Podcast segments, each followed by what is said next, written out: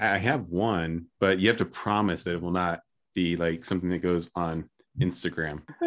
no promises, Brian.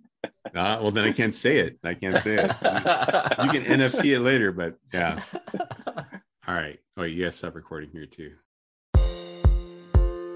Hello, my friends. Thank you for joining us for the PEBCAK podcast, a weekly information security show featuring some all around good people. It is officially week six of 2022. I'm Chris Louie, and this week I bought a Lego kit and it's missing half the pieces, so I have that going on. Worse yet, my 49ers lost the NFC Championship, so we will not be going to the Super Bowl this year. On the bright side, Happy Lunar Year to everyone, and the hosts are wishing you a healthy and prosperous year of the Tiger. With me, I have my co host Brian Deach, who I'm desperately hoping is wearing pants for the recording today. Uh, rest assured, I'm wearing pants and a sock uh, for this recording. And yeah, happy uh, Lunar New Year. I'm sure all the flat earthers are high fiving each other in their mother's basement.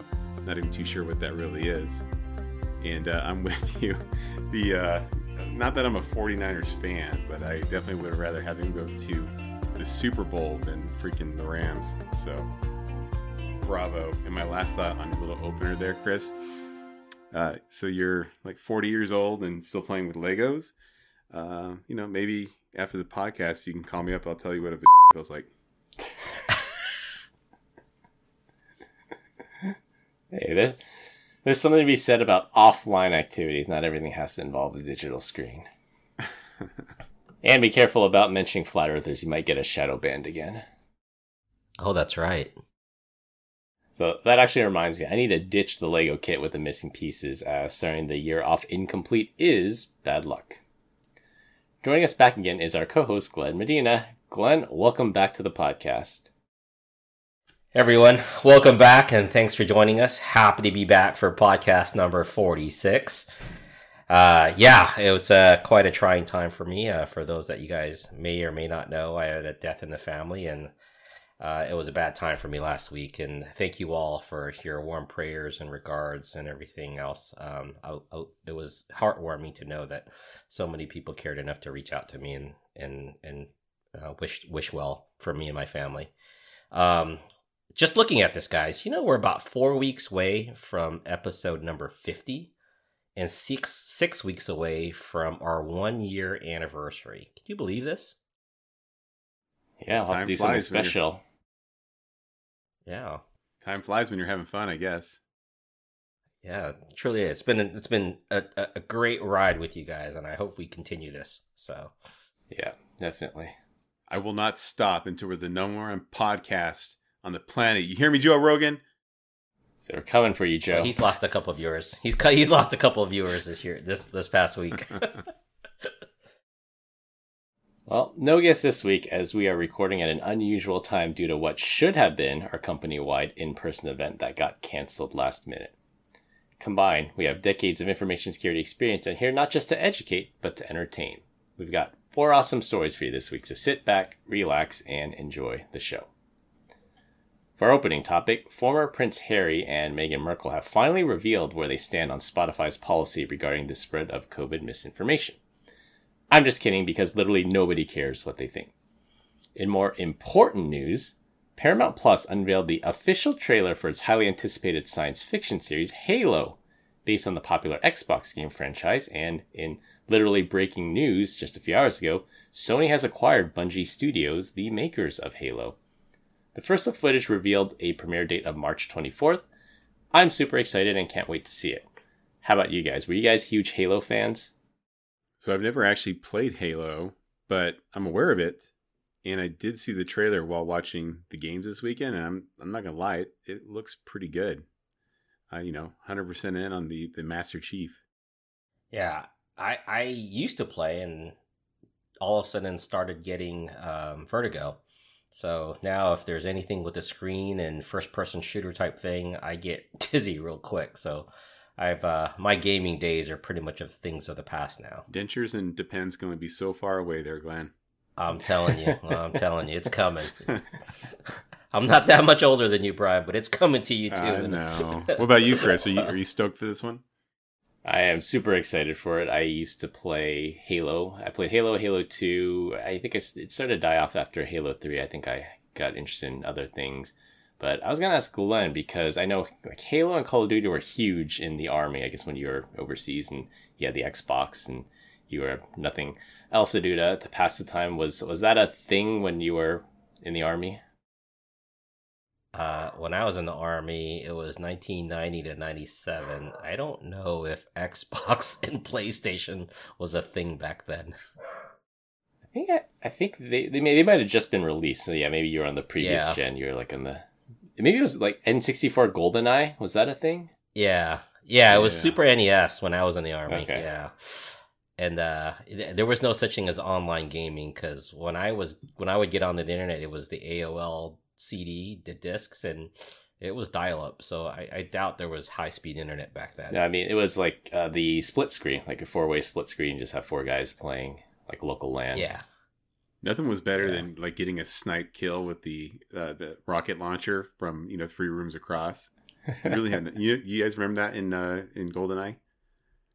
Was it Goldeneye or Eagle? I can't remember. It was 007 something. It's GoldenEye, yeah. When, when I played GoldenEye, I remember the rule was no Oddjob. No one was allowed to play Oddjob because he was shorter than the rest of the characters and he had a smaller hitbox. So that was just the flat out rule no Oddjob. I do remember getting invited to a couple of LAN parties, but I, like I said, it, you know, Vertigo started settling in real quick, and my my gaming days were not were not were not were not long for me. I did some research on this topic because I always knew that video game to movie adaptations did not work. So here are some flops Super Mario Brothers, Mortal Kombat, Street Fighter, Doom, Assassin's Creed, World of Warcraft, Double Dragon, House of the Dead, Silent Hill, Prince of Persia, and Need for Speed. And I've watched probably more than half of those, and yeah, those were those definitely disappointed. I did like Sonic the Hedgehog and the Resident Evil uh, movie adaptations, just because I'm a huge Resident Evil fan, so I was glad to see them bring that to life. And then my favorite, absolute all-time favorite video game to movie adaptation is the Hitman series, uh, the Timothy Olyphant version, not the garbage Agent 47 one they made later.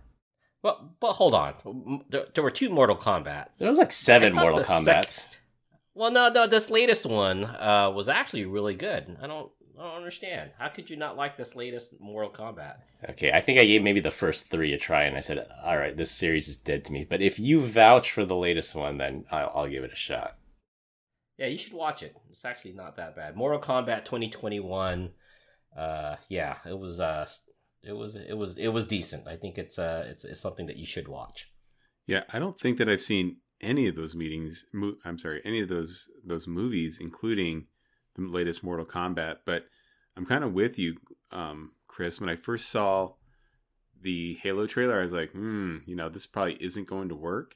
And then I just I made it all the way through. I was like, oh, there, there's a chance, and I'm wondering why. I don't know if it's this that it's not so far out that it wouldn't, or maybe I just know nothing about the game, so it just looks like it could be a good movie. Yeah, I think it'll, it. I think it might do better in a a sh- movie series. It's, it's like a movie, but in a series of shows, rather than try to squeeze the entire canon of a story into two hours. That form factor might work better, but we'll see. Well, I'll have to watch it, and we can make it a topic on the podcast. I'm down. And and how could you not like Street Fighter with Jean Claude Van Um, Damme? Hold on, I'm just. I'm just kidding. Maybe in Bloodsport, but that was Yeah. probably about the last time I enjoyed old John Claude Van Damme. So, fun fact I actually took my now wife on a date to go watch the Silent Hill movie when we were dating. And for the record, she hates horror movies. So, it was just a testament to how much she loved me at the time to sit through a survival horror movie just because she knew I was enjoying it. Oh, on a topic of really bad ideas, back when, you know, still, this was not my wife, but dating a long time ago, I thought it'd be great to play uh, the Eminem song called Kim. I don't know if you guys know what that one is. I'm familiar with that. For on, on a first date with a girl that had just gotten out of an abusive relationship. So that went Oh, nowhere real fast. oh, well, lessons learned, right, Brian? Yeah. Dodge that bullet if you ask. All right, for our, our, opening topic, I thought I would chain a few stories together for an interesting discussion. A group of security researchers at ZecOps have developed a novel technique to trick a user into thinking they rebooted their phone when they actually did not. As you may know, one common method people use to clear their iPhone of malware is to simply reboot their phone. The iPhone's hardware chain of trust only allows boot up if the boot up firmware has been digitally signed by Apple and has not been tampered with. Even many jailbreak techniques will not survive through a reboot. While this novel attack tricks a user into thinking their phone was rebooted just by showing a black screen and showing the shutdown and startup logos, so the user believes the phone was rebooted, but it has not, and the malware persists on the device. And this works on iPhone? Yeah, yeah. They inject a process that stops the reboot, and then it plays the animations without allowing the phone to actually reboot. And what does the uh, the malware do? Command and control. Well, yeah, it, it could be any malware. Like when I was researching malware for iPhones, uh, if you guys remember FlexiSpy back in the day, it was some garbage spyware that you could put on your spouse's phone to spy on them or spy on your kids. Uh, it explicitly said after iOS 11 or something, it will not survive through a reboot just because of the way Apple secures their device. So there is a lot of malware out there that you cannot allow the person to reboot their phone or the malware gets taken out. I pretty much gave up like trying to jailbreak any iPhones after they started doing the digital sign because it's like after if you have to reboot and you lose that flexibility, it was kind of a turnoff. Interesting. Yeah, no kidding. I I, I want to know just how did it start to begin with, right? Because what's prevent them from actually clicking on that again and getting the malware again? Is it text message that usually initiates that that uh, that theft or that that malware. It's usually something like something the NSO group would create. It'd be some kind of zero click remote code execution. Just send somebody a malicious PDF. The PDF parsing engine has a has a bug in it, and then it launches their it you know jailbreaks their phone, and then it installs the malware. So that's typically why you would have this, and then it's valuable to have the user think they rebooted to give them a false sense of security that they wipe the malware, but it actually is still on the device. Yeah, that's like I don't know if you guys used to do this, but remember Windows Windows and the automatic um, screensaver, right? Yeah. If you uh, save an image of a blue screen of death, and then the screensaver turns on. oh, I had a lot of fun with that. that. Um, yeah, that was fun. I think the website is like fakeupdate.net. It's something like that where you can click on any of the screens. It, will do like a Windows update. It'll do like a Mac update. It'll do uh, a blue screen of death, and then it opens it in the browser window. If you hit F11 in a browser, it makes it full screen. I tricked so yeah. many of our coworkers that forgot to lock their computers when they walked away. I just run a Windows update, or I'd run a fake Windows update or a fake Mac update, and they'd be sitting there waiting for their their thing to finish. But it, it was just a web page the whole time. True. Yeah, I think I had my yeah, I had my boss like rebuilding computers, like a couple computers. He must have rebuilt like 10 computers before he caught on that it was just a screensaver. I can remember that'll, this. Yeah, go ahead. So that'll teach you to lock your computer when you go to the bathroom. Do you ever remember the the old tower PCs that would have like the actual lock on it, like the for whatever yeah, the reason, phys- physical padlock so you can open it and seal the hard drive. Yeah, my favorite thing to do is walk and drag my feet on the carpet and then touch those, and then have the computer just turn off. Did you ever do that? so I do it in, in, in typing class. I'd walk by and zap everything and get the teacher all pissed off. you have to replace all the hard drives you fried. Well, I guess the uh, the warning here is that if your phone is running hot, I, I got to imagine this, if this mal if this malware can somehow evade all the sandboxing that's going on in the uh, iOS platform there, then it's probably going to get hot. It's probably going to be uploading a ton of data. So I guess there'd be some type of indicators there that you've been hacked. And I think the surefire way to know that your phone has been rebooted is drain the battery to zero and then just let it shut down on its own. Although there probably could be some kind of animation for that too. Like when the battery gets to 1%, it plays the animation so you plug your phone in. So not foolproof, but you know, a phone can't can't run on air. It eventually has to charge the battery. Or you can send it through the most secure cloud proxy in the world. That's time for a different discussion. There you go. and and on the note of iPhone type attacks and malware living on iPhones. Uh, there are reports that the NSO group, we've talked about them quite a bit on the podcast, uh, there are reports that they're circling the drain after a wave of bad PR from them allegedly spying on Israeli citizens and journalists and export bans, which totally killed their business model. So experts believe that even if NSO goes out of business or shuts down or gets sold off to another company, the market is simply too lucrative for someone to not fill that vacuum. So as long as we're living on our phones, there's always going to be a market to hack into those phones, legal or not. Agreed. There's uh, some dude I follow like on YouTube, and he will post videos of like his setup to basically brute force into iPhones. He's like, this one tells it, you know, basically on the complexity or how long it is. He's like, I can tell it will probably take about, you know, 34 days. And he's like, it could be faster, it could be slower. And in my mind, I'm like, damn, man, people you know, they're relentless when it comes to this. There's a market to into getting to into these phones. Well, just look at the U.S. government. After the San Bernardino shooting, the U.S. government paid an Israeli firm, I think it was eight hundred and fifty thousand dollars just to unlock the phone. So if it takes 34 days and you can make almost a million dollars, that's that's worth it. Was the information that they got worth 800 grand though? No. No, there was no useful information on that phone. you know, Chris is like, yeah, I'm the one that unlocked it, and I'll tell you what, there was you know, pictures of people's feet. And that was I, it. I helped pay to unlock that, so I'm not I'm not happy that there's nothing useful on that, and that was not a good use of taxpayer money. You and Glenn. The funny story with for that one is, uh, well, number one, the county of San Bernardino was too cheap to put the MDM software on all the phones. I think they put it on about half the phones. So if they put the MDM solution on this phone, they would have been able to unlock it no problem. And then number two, the FBI bungled the investigation. They reset the iCloud password so the phone couldn't back up to iCloud. If it had backed up to iCloud, Apple could have turned over the backup and we wouldn't be in this mess. But in their infinite wisdom, they reset the iCloud password and locked themselves out. Shut the front door. This was a company owned device. It was owned by the county. Yes, the county What? of San Bernardino. Oh my It was- gosh. It was the iPhone. If you remember, it was the iPhone 5C at the time. So it wasn't the 5 or the 5S that had the fingerprint reader. Because in Yeah. theory, if it had the fingerprint They had reader, his fingerprint prints. you yeah. could use his fingerprint. But they paid for the cheap phone, the iPhone C, which did not have the fingerprint reader, and they did not pay to have the MDM software installed on it. Could have bought a lot of iPhones with fingerprint readers for 800 grand. That's all I'm saying. Yeah.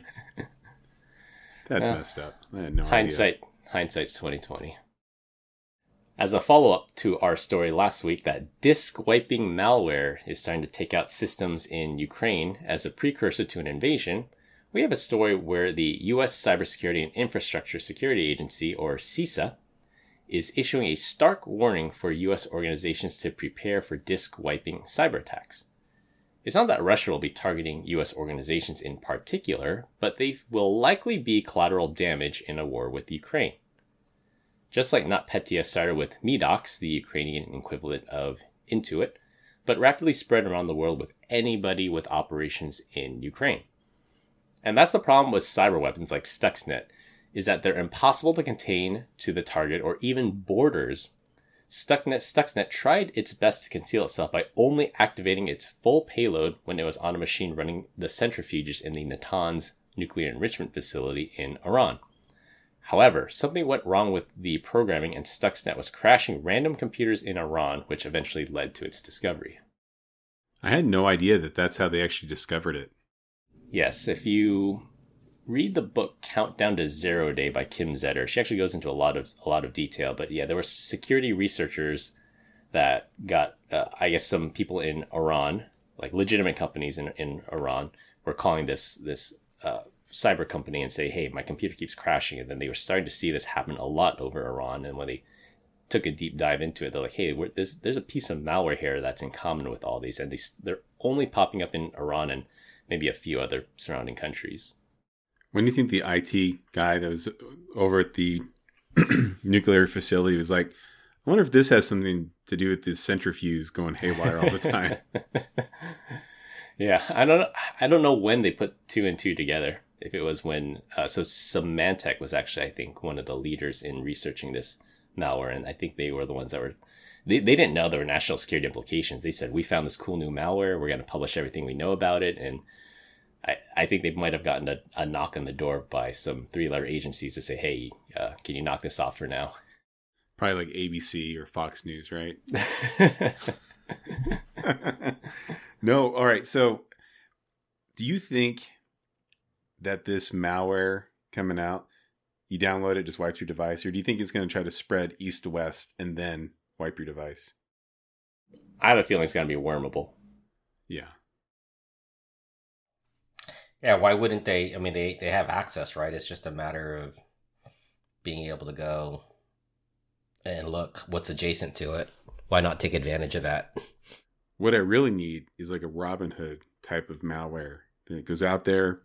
Looks like Brian paid his taxes. In fact, he overpaid. Let's just go ahead and take care of him for the next, uh, you know, couple decades. That'd be pretty rad. Yeah, I wonder if they're gonna program some type of safeguards in place. Like we've talked about malware that says if you install the Russian language keyword, then the malware will not execute because they don't want you know Russian targets to be collateral damage in this. And as far as I know, they don't speak Russian in Ukraine, or not parts of it, at least.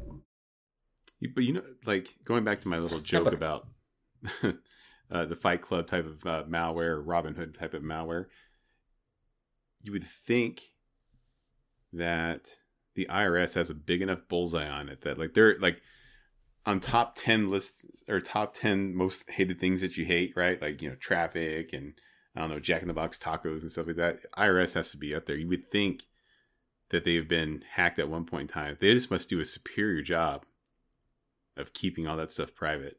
I'm actually I'm actually impressed the more and more I think about this. What's wrong with Jack in the Box tacos? It's the uh the violent diarrhea. Damn it, I'm giving you another NFT. the liquid lava pouring out of you later on that night. hey, that two for a dollar, man. That's awesome. what are you talking about? They're good. Yeah, supply chain issues. What? No way. That's like that's as good as the uh, the Costco hot dog and a soda. Dude, that's a buck fifty. You can't you can't uh, yeah, you can't go wrong with that. No, you can't go wrong with that. Yeah, Might have they, to go they've all, tonight. They've described a Jack in the Box taco as a wet envelope stuffed with cat food, but they still have a very large cult following. I've never heard that, but It's I'm the- going with it. And the the problem is if you let it sit in the car for for any extended period of time, the oil that leaks out of it is just super nasty. Yeah, I'm sure if you It's leave, leaking yeah, out of you one way or the other. Yeah, exactly. Maybe you need that grease in order for it to make its way out. All right, for our next topic, for the scumbag story of the week, a ransomware group out there hacked into a subcontractor or a data processor for the Red Cross and stole a bunch of data relating to highly vulnerable people. One of the missions of the Red Cross is to reunite families that have been separated or torn apart due to armed conflict or natural disasters, and the way to keep track of people is through a database so people can look for their loved ones. A database of 515,000 vulnerable people was stolen, and the Red Cross is pleading with the attackers not to publish or sell the data. This is an instance of where a cyber attack can have real world consequences. I can think of two groups of people who would be highly interested in this data. One would be dictators and warlords looking for political dissidents and their enemies. Knowing where your enemies are and their families would be a tremendous would be tremendously valuable, and I think you can all imagine why. The second group would be the signals intelligence community looking for people of interest or people on watch lists. Suspected terrorists have families too, and they may use the Red Cross to help locate their loved ones. I can think of somebody else. It actually that? happened this week. Yeah, it happened this weekend. It was at the uh, the 49ers game. Uh, there was an an immune compromised person at the game, and next to him was another gentleman that ha- was not wearing his mask. It turned out to be uh, Gavin Newsom and, and Magic Johnson. True story. There's a picture of them together. All right, I did not see that. I didn't know during the game this weekend. Glenn's Mr. Quiet today. No thoughts. I know. Sorry, guys. I you just look at this and you go, man, what a bunch of scumbags. Who does that kind of stuff? And it's all about money, and money chases. You know, money is chased by scumbags. But this is this is like the low of the low. Like, oh my gosh, Why would you do that? Yeah, I'm hoping that the people hacked in and didn't know what they got, and then they will yield to the Red Cross's request not to do anything and to destroy the data. There actually have been instances of ransomware crews not knowing who they hit, and it, could be like a charity or a nonprofit or a healthcare organization. And I, have I've seen it that the ransomware crew says, okay, yeah, we, we promise to destroy the data, but you must issue a press release saying that we agreed to these terms. And I guess for whatever positive PR they can get out of it. They they're extracting that from from their victims since they can't monetize it. So hopefully that's the yeah, case this I, time. I, they just just destroy the data. Yeah, could you imagine though, Chris? I mean, I, I don't know if they think you said that. It's it's the fact that they can, you know, prey on these people that are so vulnerable, trying to connect with with lost loved ones, and you know they find out that their loved ones trapped and or making pretend to be trapped and there's like if you send five thousand dollars we'll release this person out of jail or do something some some crazy far off fletched scenario right it seems really odd it doesn't seem that far fletched yeah. right i get text yeah. messages from people.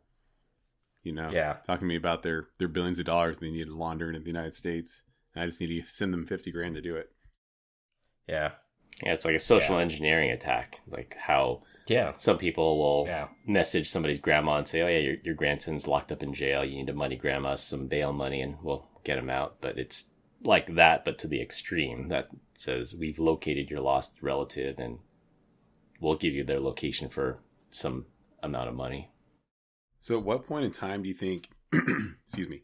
Uh, at, at what point in time do you think the FBI will be able to do like the whole like Mindhunter thing, like actually profile them based off of their checkered past of what they're doing here. Because when I look at this, like, you know, 43 year old Brian would never take advantage of the situation, right? But, you know, 18 year old Brian, hmm, maybe, right? Like, you know, I'm hungry. Daddy needs to eat.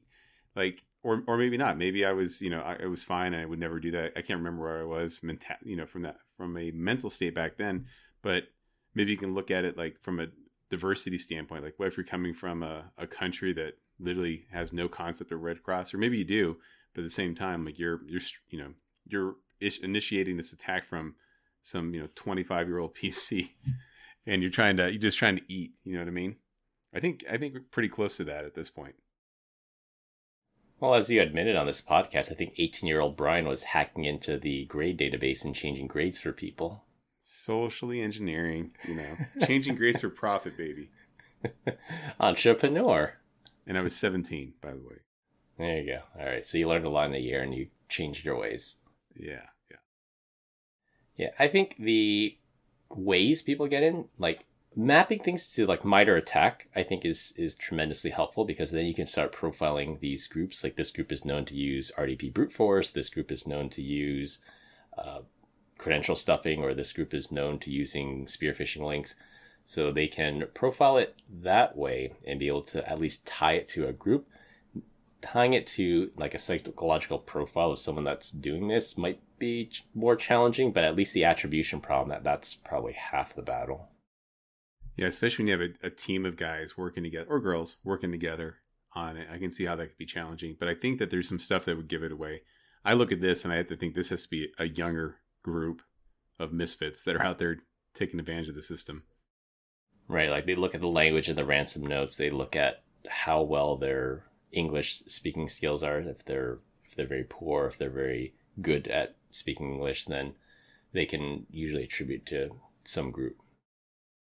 Or maybe your specialty is to come off sounding like an idiot. Me want money. and chicken wings. Figure it out. It's like like Kevin in that episode of The Office where he tries to minimize the number of words he speaks. Yeah. that was a good one. All right. For our last topic, and it will be a rotating topic every week. This week I'm going to pose the question if you wake up with 1 billion US dollars mysteriously in your bank account that you own free and clear and you owe no taxes on it, what is something you will still refuse to buy? So I'll go first. I have a few things that come to mind. I'll, I'll just start with one. And I would never buy it even if I had a billion dollars free and clear. Brian is always joking about my frugality, so I'm sure he'll get a kick out of this topic. Yeah. Uh, Number one thing I would not buy or invest in are hedge funds or so called actively managed mutual funds. I read a report last week that in 2021, the average hedge fund made something like a 12% return for their clients, which is a somewhat healthy return. I'm not going to balk at 12%. But the hedge fund, Melvin Capital in particular, lost almost 40% last year betting against GameStop. This is on a backdrop where the S&P 500 was up 29% in 2021. So that means I could have paid a drunken monkey and given him my money as long as he hit the buy SPY button. I would have made a 3x higher return than the average hedge fund. And the average hedge fund takes a 2% management fee plus 30% of the profits, but for what? You know, a drunk monkey could have managed my money better. Well, unlike you, Chris, I, I am that drunken monkey, and no matter what I buy in, go the polar opposite, and you'll make money. Because the minute if I were to do this, I guarantee you, I would just lose money regardless whether I bought EMC or sold EMC. I'd be in the same spot. So I'm better off sight unseen and just giving my money to someone to just blindly invest my money for me. No, it's like buying index funds. If you believe in the S and P or the Nasdaq or one of those, the in general, you know, over a 10, 10 year period, it, it's almost always up. There are very few periods in history yeah. where the the major indexes are down over a 10 year period. I, I, I, like I said, I don't, I don't do hedge funds, I, but I definitely do probably more mutual funds than anything else because those are very common. Oh, I, I'll tell you what I don't buy. and maybe in this late in my stage, I don't buy insurance, like whole life insurance, um, because it's just not worth it, right? You, you spend like fifty dollars a month for for you know 40, 50 years to never see that money ever return in any state, right? And and, and if it does, you're dead. So what does it matter at that point? It's uh, not worth it. I think it's not. So I don't know what you guys think about that. Well, if you had a billion free and clear, I think you wouldn't need insurance. That would be your insurance, basically. Yeah, exactly. What do you try to do? Like, is it like the lottery where you you you spend a hundred million to go get like two billion, ten billion insurance? I don't know. So I'm with Glenn. I'm gonna let somebody else manage my money. Uh, I'm very risk adverse. I think we've talked about that many times, Chris. I uh, I don't blame you though uh, for, for, your your views on it for sure. And I have I I have one actually two things, but you have to promise that it will not be like something that goes on Instagram. no promises, Brian. uh, well, then I can't say it. I can't say it because you, you can NFT it later. But yeah. What else you got, Chris? What else are you not buying? Well, I still think of something that is kid yeah. friendly. This is kind of like EF Hutton here. When Chris talks, everyone listens. This is uh, investing 101. Uh, okay, another thing I refuse to buy are in-game microtransactions. My wife always gives me hassle that I never use the in-game currency to speed up production, even if it's free in-game currency but scarce. So I'll I'll wait 16 hours for my cocoa tree to grow. That just means I stop playing the game for 16 hours until I get the notification that my cocoa tree is good to go. But that's one of the things I, I won't do. I don't pay for in-game microtransactions if if the sole purpose of it is to like speed things up. Are you just at that point in your relationship where you're just like you've ran out of things to talk about? So we're gonna talk about in-app purchases. Like I don't, I have never, ever even. Oh, I can't even fathom that, man. Well, we used to play a game together, and it was it was something like Farmville, where you build up a town and you can like share things. So there's some collaboration involved in it. And she would say like, "Oh, I need I need a, a, rubber for my rubber factory. And I'm like, okay, I just planted it. Call me in 10 hours or let me know in 10 hours when the rubber's done. She's like, just use the in game currency and give it to me instantly. And I said, no, I'll, I'll wait the 10 hours and you can wait the 10 hours and I'll, I'll give it to you when it's ready. I'm with you though. If I were actually playing games, I'm not going to pay anything to have my, my Farmville, Farmville crop produce, you know, more wheat and, and hay quicker. That's for sure. yeah, I, I'm with you. I, I don't believe in buying anything. I mean, I have a hard time buying applications on the Apple Store. So I try to look for every way, free way possible. If there's open source or something, I'll try that. But yeah. yeah, I try not to buy applications as much as I can. I would never buy Apple Care. I'll, I'll go avoid it. Apple Care. Yeah, I'm not buying Apple Care. I bought. I did a couple times, and I never used it. And I- I'm a sucker for warranties, right? I mean, it's kind of weird. but uh, I'll buy some, and then I learn my lesson, and then I don't buy it. Then I forget that I don't like warranties, and then I buy them again. So I go through these cycles, and that really depends. Yeah, the jury's out on that one for me because I didn't buy the Apple Care, and then one of the iPhone cycles just by chance and happenstance because we we had a, a kid at that time. My wife and I both cracked our screens, and we just for the next phone we bought it and said, well, we'll have a young kid, we better buy it for this one. And then yeah, as soon as we bought it, literally nothing happened. But I do know people that said, yeah, it was worth it. They their keyboard on their MacBook gave out, and they they got it replaced, no problem. Or somebody's screen died on their MacBook and they got it replaced, no problem. So I've heard both of them. I, I I don't think it's a huge scam. I think it is risk. It's it's it's it's hedging your risk. Yeah. I, I tell you what I don't buy. I don't buy if I buy a new a new Toyota or Honda, I don't buy the warranty for that car. But if I'm buying a foreign European car, you're damn right I'm buying the warranty on that because those cars are pretty pricey as far as maintenance and, and repairs are concerned. Call me crazy. Yeah, it's the mm-hmm. cost of repair and the reliability. Like Mercedes for the longest time, horrible, horrible reliability for for Mercedes and Maserati. Maserati to this day, like go look for a used Maserati. They're all at about twenty to thirty thousand miles because it is a quagmire and they've just never improved their reliability. So yeah, if it's something like that and you know it's a, a really poor brand, well, number one, don't buy it. But number two, if you have to buy it, then it might be worth it to get the warranty. But Honda, Toyota, these cars with really, really good reliability records, yeah, I agree. It's it's not a not a good investment. I, I, will tell you what's been pretty cool, and I'll I'll, I'll kind of shift here.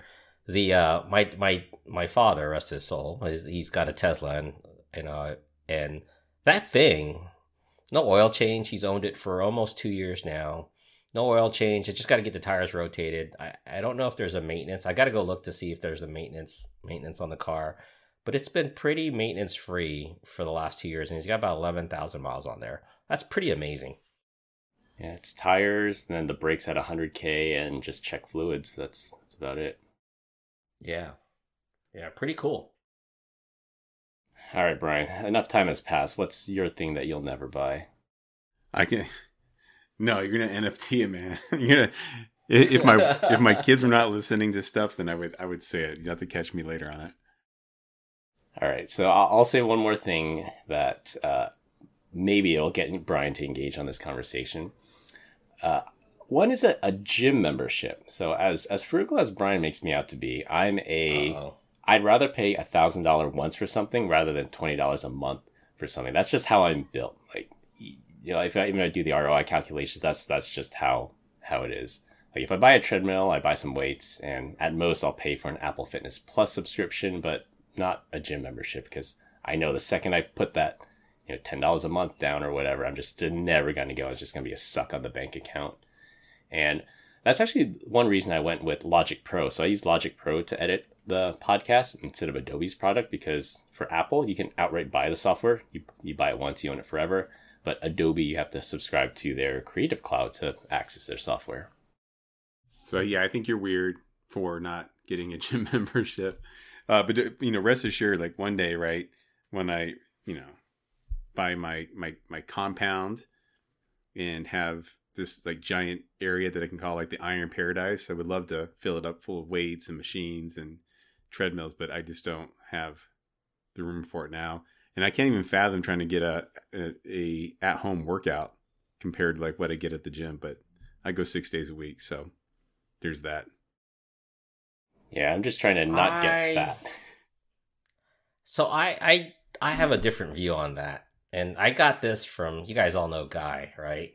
Yeah. And he's convinced me to get a personal trainer and I know it sounds like a lot, but it's it's it's I'm I'm nearing 50. Don't don't uh don't tell the audience that, but I'm sure they're going to hear it. And I'm at that point in my life where I need someone to tell me what to do, and it's the one place where I can go for about an hour, 3 days a week and they just tell me what to do and i just i'm a great soldier i follow right if you were to ask me to go to a gym and gave me gave me gym membership i would just sit there and just listen to music watch people watch and then go home for after an hour and i'd probably do a couple things here and there but I, I wouldn't have the drive to go figure out what it is i wanted to work on and you know the person that I'm working with has done a really good job in in making me making me pretty fit. So I think it's a great investment for me. I don't think of it as a waste of money. I think it as an investment in my health. I think it's worth the money for me. So the gym is my my happy place. So yeah, going uh, there's really no other place I'd rather be. Like I go there in the morning, and if I can go there again at night, I would totally be there. And I yeah. love I love the ideas of personal trainers, but I, I've gone through and I would say probably in the last 10 years, I've had two different personal trainers. And I kind of feel mm-hmm. like, is this a gimmick? And i am curious if you're running into the same thing. It's like, hey, we're going to do like this circuit of stuff to get you winded, get your heart rate up, mm-hmm. and hit, you know, some muscle groups that maybe you haven't done before. And then I just feel like, uh, okay, well, that was great, but I get a better workout when I do it myself. Do you feel like the, yeah. The, is it a circuit for you as well? Are they, what are they just trying to get your heart rate up? No, no. I, I think uh, you know we, we had a long discussion. I've been actually I've been doing this for about nine months now. We have a long discussion about my goals, um, and and I told him things that I want to work on, things that I don't necessarily care for, and we kind of go towards that. There are a couple of things that he makes me do that I don't care for, but I just do it because I, I, you know, he just makes me do it. Like one thing that he was trying to make me do was was do deadlifts and squats and every time I did that, it would just ruin my back. And I would just tell him like, like, hey, listen, I, I love the fact that you're trying to make me into a power lifter. That's not where I want to go. I just want to, I just want to lean out, um, and, and do that. I, I think Brian and Chris, I think when I get to that point where, okay, I think I've gone as far as I can with him, I'll probably go someplace else. But for right now, it's just the mental of getting away, having someone tell me what to do. And then they tell me which muscle groups or muscle parts to work on is is works for me, right? As opposed to like me trying to figure out, okay, like this is Monday, I've got to work on biceps and arms and shoulders, and this is you know Wednesday, I got to work on legs. I just I don't want to I don't want to keep track of that right now. It's not something that I want to that I want to worry about. And not only that, form. I'm starting to learn form is huge when you're lifting weights. So totally is, which is yeah. Are they? Yeah, and I'm bad. I'm bad at form. Are they helping so. you with nutrition as well?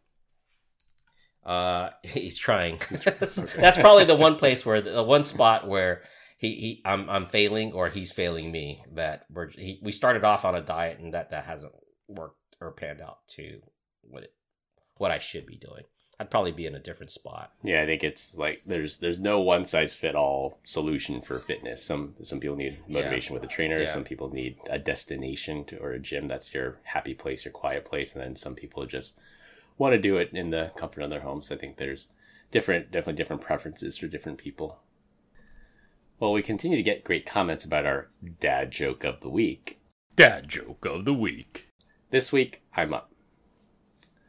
So, you guys, I went to a wedding last week where the bride and groom were both Wi Fi technicians. I gotta tell you, the reception was amazing. That's a good one. wah, wah, wah.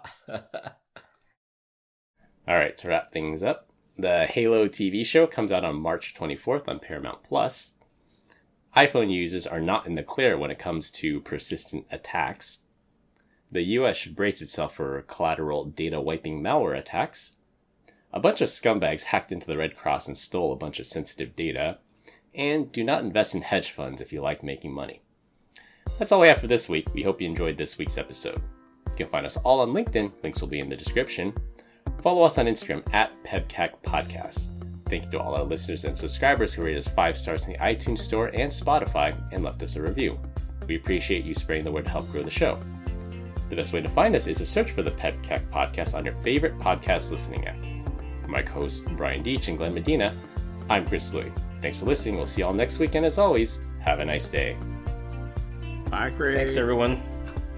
Have a nice day.